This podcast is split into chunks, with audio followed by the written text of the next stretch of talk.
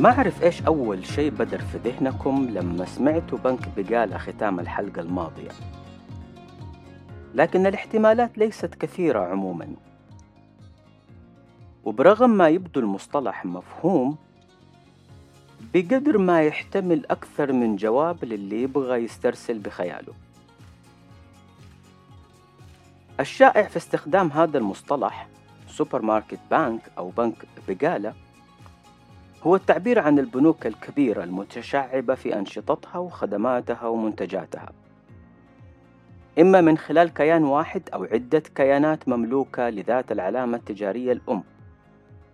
يبيع هذا البنك تشكيلة من المنتجات المصرفية الرئيسية الحساب الجاري بطاقات الدفع بطاقات الائتمان المنتجات التمويلية المنتجات الادخارية المنتجات الاستثمارية.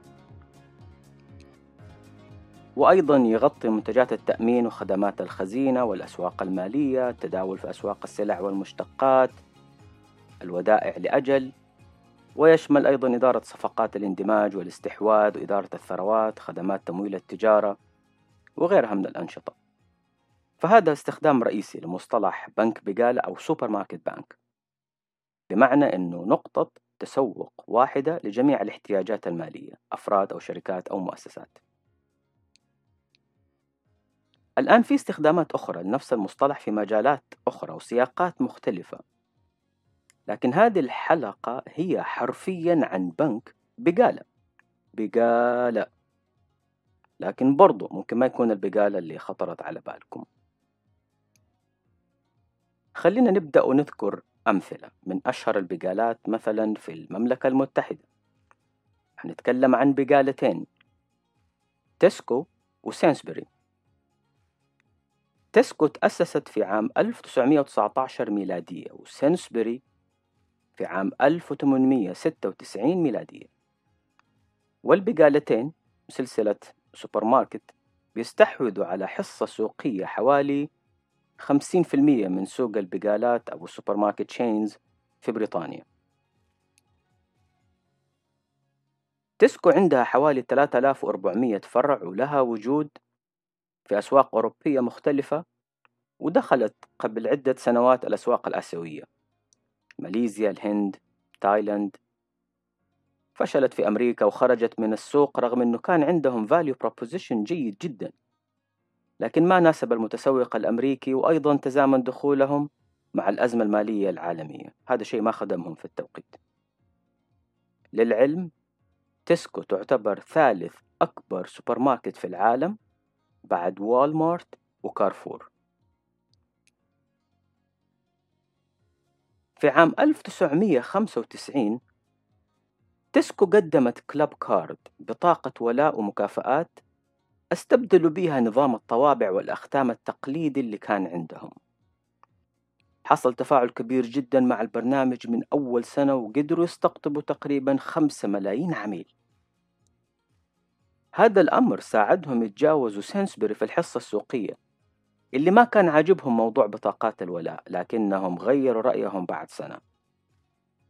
عملاء تسكو خلال سنة من إطلاق Clubcard زاد إنفاقهم حوالي 28% في متاجر تسكو. عملاء سينسبري في المقابل انخفض إنفاقهم 16% طبعا سينسبري حيغيروا رأيهم. في عام 1997 تسكو دخلت مجال مصرفية الأفراد بشراكة مناصفة مع Royal Bank of Scotland البنك الكبير والعريق وصار عندنا بنك بقالة Tesco Bank أو بقالة بنك إيش اللي يخلي بقالة تفكر إنها تفتح بنك؟ الجواب من عدة احتمالات قاعدة عملاء ضخمة. على تواصل يومي وارتباط عالي بالعلامة التجارية Engaged and Loyal Customers. دولة جاهزين تبيع لهم أي شيء. وبعد كلاب كارد أصبح عندهم زخم من البيانات يفسر إلى حد ما المقولة اللي وردت على لسان أحد أعضاء مجلس الإدارة اللي كان بيناقش عرض الكلاب كارد قبل الإطلاق. قال لهم أخشى ما أخشاه إنكم ممكن الآن خلال ثلاثة شهور تعرفوا عن عملائي أشياء ما قدرت تعرفها عنهم في 30 سنة. تسكو بنك بتركيزه على مصرفية الأفراد بدأ يبيع المنتجات الأساسية المعروفة. الحساب الجاري حساب الادخار بطاقات الدفع بدأ يقدم منتجات التمويل المختلفة تمويل الشخصي تمويل السيارات تمويل العقاري. وأيضا خدمات التأمين بمنتجاته المتنوعة ناس ممكن متعودين على منتجات التأمين على السيارات أو التأمين الصحي لكن رائج أيضا التأمين على الممتلكات والعقارات التأمين على الحياة وأيضا التأمين على الحيوانات الأليفة ومنتج رائج على مستوى الأفراد. انتشار متاجر تسكو خلاهم يضمنوا بقالاتهم محطات خدمة عملاء البنك. وهنا يبرز التكامل بين الأنشطة. تقدر تعمل إيداع لحسابك الجاري وتحصل على خدمة مصرفية. وأنت بتشتري تفاح وموز وتوست وزبدة ووجبة غداء جاهزة صحية وطازجة بسعر جيد. وأنت في طريقك خارج من البقالة تاخد معك مثلا موافقة على قرض شخصي أو تودع شيك للتحصيل أو تسحب نقد من على الكاونتر. ممكن تبدل عملة كمان لو عندك سفرية تاني يوم لأنه عندهم خدمة الصرافة مصرفية غير تقليدية خلينا نتخيل احتمالات زيارتك للبقالة مقابل احتمالات زيارتك لفرع بنك هل هي واحد إلى واحد؟ يعني مقابل كل زيارة لك للبقالة عندك زيارة لفرع البنك؟ هل هي ثلاثة إلى واحد يعني مقابل كل ثلاثة زيارات للبقالة عندك زيارة لفرع البنك التقليدي؟ أو ممكن أكثر واقعيين نقول إنها ممكن مقابل كل عشر زيارات أو أكثر للبقالة ممكن يكون عندك زيارة لفرع البنك التقليدي. الآن تخيل أيضا علامة تسكو بانك ومحطة خدمة العملاء في فروع مختارة مثلا. كل ما تروح البقالة أنت بتروح للبنك كمان. وكيف هذا الشيء بيعزز من فرص تسكو؟ في الاستفادة من قاعدة العملاء الكبيرة اللي بتتردد على البقالة بشكل متكرر كل أسبوع. للعلم خدمات Tesco Bank ما تقتصر على ال in-store experience لأنه عندهم خدمات مصرفية على الموبايل من خلال تطبيق خاص بيهم. البنك بيدير أصول حوالي 11 مليار جنيه استرليني يعتبر ترتيبه 40 بين البنوك البريطانية. هو ترتيب مو بطال باعتباره بقالة في الأساس. core business بقالة. grocery shopping غير ال mobile banking عندهم Tesco Pay Plus. أحد حلول الدفع ويقدم خدمات إضافية وكمان طوروا بطاقات الولاء Clubcard إلى Clubcard Plus باشتراك شهري. الجميل في الموضوع إنه Clubcard Plus يمنح المشتركين كل مزايا Clubcard وال plus عروض خاصة تساعدهم يوفروا إلى 10% من مشترياتهم cashback. الآن هذا على المتوسط للفرد اللي هو حوالي 260 جنيه استرليني يطلع قيمة التوفير حوالي 26 جنيه. والاشتراك الشهري ما يتجاوز 8 جنيه استرليني. أكثر سؤال يتكرر داخل متاجر تسكو عندك عضوية Clubcard؟ عندك عضوية Clubcard؟ طريقة مهمة لجمع البيانات وتحليلها وتخصيص تجربة العملاء وتصميم العروض المناسبة لهم. تفتكروا سنسبري إيش عمل؟ عجبته الفكرة طبعا وراح مؤسس سنسبري بنك بنك بقالة تاني؟ No no. في الحقيقة أول بنك بقالة فعليا كان سنسبري بنك ومع Bank of Scotland في فبراير 1997 بنفس طريقة تسكو مع Royal Bank of Scotland مناصفة أيضا واللي تمت بالنسبة لتسكو في يوليو 97 خمس شهور بعد سنسبري بانك لما تسكو زبطت معاهم Clubcard بعد سنة تقريبا سنسبري طلعوا بنفس المنتج لعملائهم Nectar Card. بعدها بسنة كمان دخلوا مجال مصرفية الأفراد بشراكة مع Bank of Scotland بنفس المنيو اللي عند تسكو. 24 سنة البنكين طوروا خلالها نموذج عملهم لتعزيز القيمة الممنوحة للعملاء من تجربة السوبر ماركت بنقاط الولاء والمكافآت. ومع دمج العمليات المصرفية يتم تدوير القيمة داخل هذا النظام.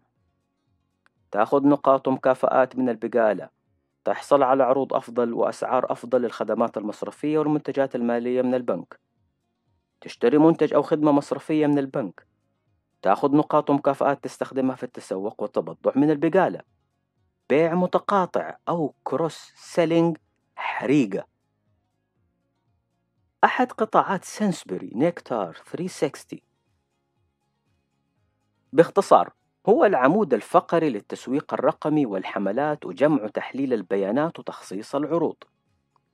سبعة ملايين مستخدم عشرين ألف مشترك أسبوعيا خمسة وأربعين مليار نقطة مكافآت سنوية. يعتبر برنامج نكتار عند سنسبري أكبر برنامج ولاء من حيث عدد المشتركين بحوالي 18 مليون مشترك. نكتار 360 من خبرتها والبيانات المتاحة عبر برنامج نكتار بتقدم خدماتها للعلامات التجارية للتسويق الرقمي تعزيز علاقة العملاء بالعلامة التجارية ودعم المبيعات. شخصيا لأني مهتم بالجيم ثيوري واستراتيجيات المنافسة فأنا دائما أبحث عن هذه الثنائيات كيف اللاعب الكبير في السوق أو اللاعب الرئيسي يواجه المنافس الشرس the nearest rival وكيف في كل جولة من ال game تتطور المنافسة بينهم؟ في حالتنا هذه تيسكو وسينسبري. لعبة ممتعة في كل جولة من جولاتها. في 2008 تيسكو اشترت كامل حصة Royal Bank of Scotland 50% وصار البنك مملوك لهم بالكامل. سينسبري في 2013 اشترى كامل حصة Bank of Scotland 50% وصار البنك مملوك لهم بالكامل. بعد 24 سنة بقالة بانكينج خلينا نشوف إيش بيحصل. خبرين تزامنوا آه، قريب من بعض. الخبر الأول في يوليو الماضي قبل شهرين تقريبا. أعلن تسكو بانك إنه نوفمبر 2021 حيكون آخر يوم يتاح فيه الحساب الجاري لعملائه.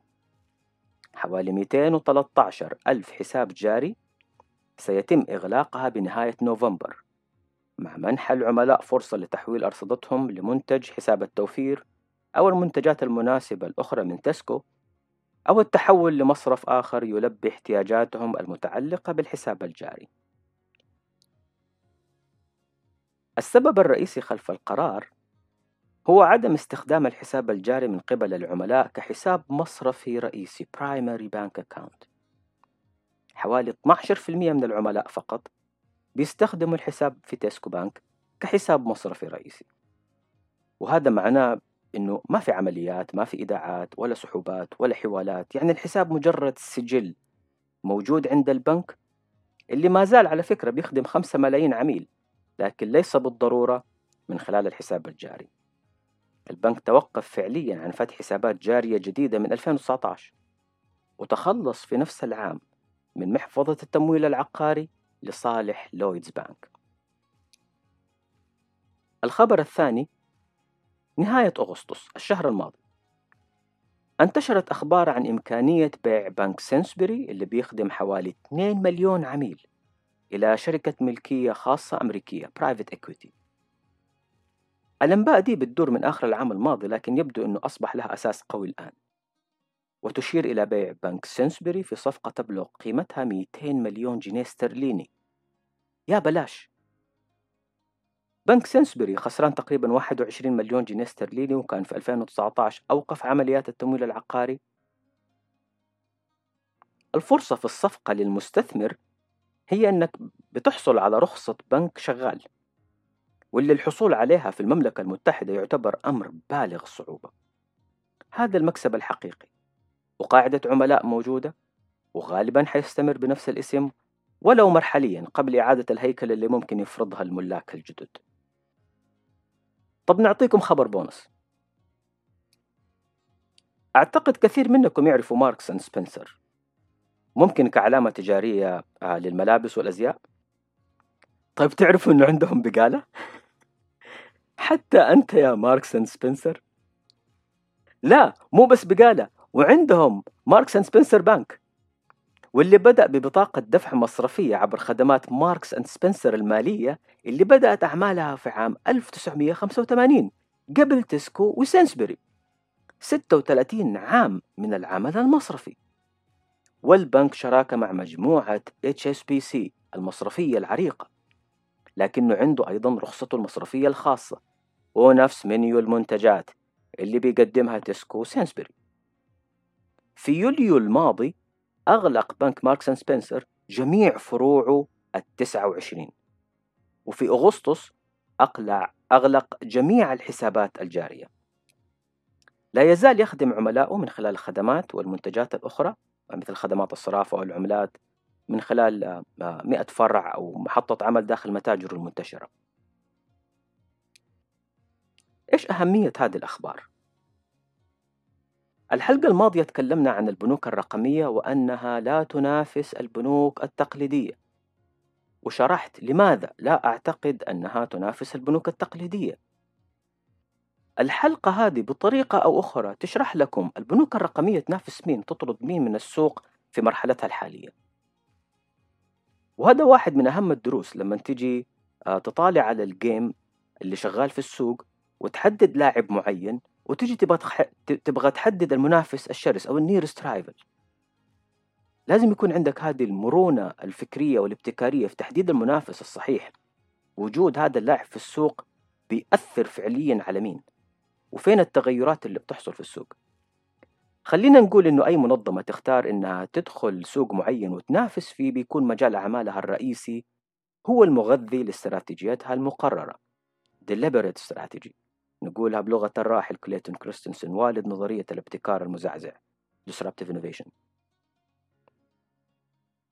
هذه الاستراتيجية المقررة تغذي طريقة أداء المنظمة تعتبر العقل المدبر للقرارات فيها وتوزيع الأصول ورسم معادلة الربحية.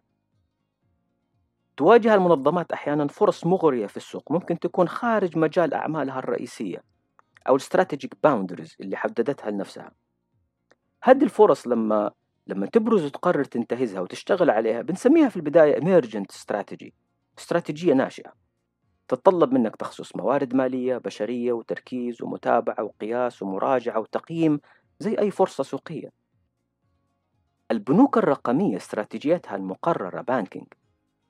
بنوك البقالة استراتيجيتها المقررة بقالة grocery shopping الأعمال المصرفية بالنسبة لها استراتيجية ناشئة.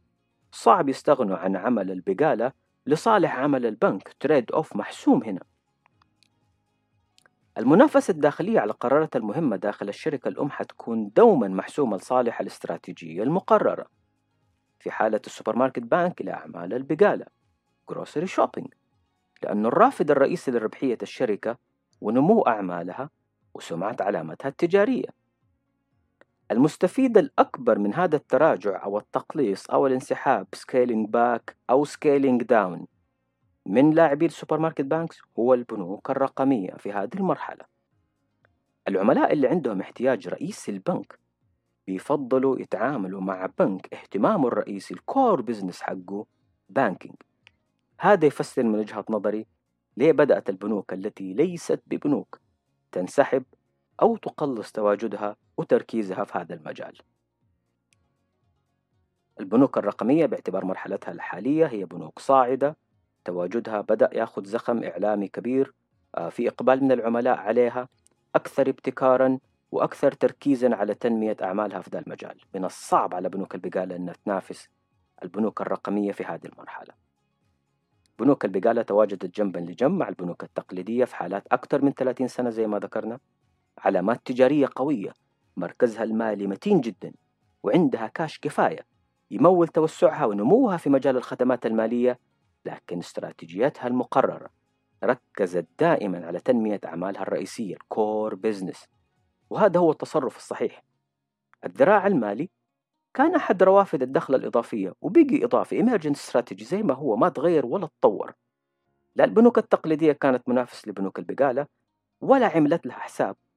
ولا بنوك البقالة فكرت تنافس البنوك التقليدية وتقضي عليها. بالعكس كان في تكامل ومساعدة بينهم.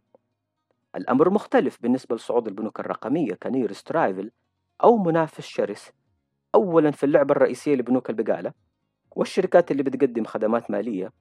وثانيا في مرحلة لاحقة مع نضوج السوق وتشغيل عدد أكبر من البنوك الرقمية سنرى تحول في قواعد اللعبة يجعل من بعض البنوك الرقمية منافس شرس بداية للبنوك التقليدية الصغيرة. وقد نرى آه، استحواذات واندماجات متكررة وبوتيرة متصاعدة في المستقبل القريب سنتين إلى خمس سنوات قبل نضوج السوق لمرحلة نشهد فيها منافسة حقيقية بين بنك تقليدي ضخم مجموعة مصرفية عملاقة مع بنك رقمي بالكامل قادر على المجابهة وتغيير قواعد اللعبة. طيب أنا أعتقد كده أني بدأت أجوع وأحتاج أخذ بريك. بالمناسبة أنتوا تقولوا بطاطا أو بطاطس؟ عشان أظن أنه هدف القادم بطاطا مقلية أو أو بطاطس مقلية. لا تكتروا من الملح انتبهوا من الزيوت المهدرجة. الحلقة القادمة عن البطاطا الزرقاء أو البطاطس الزرقاء. شكرا على المتابعة. بانكينج unusual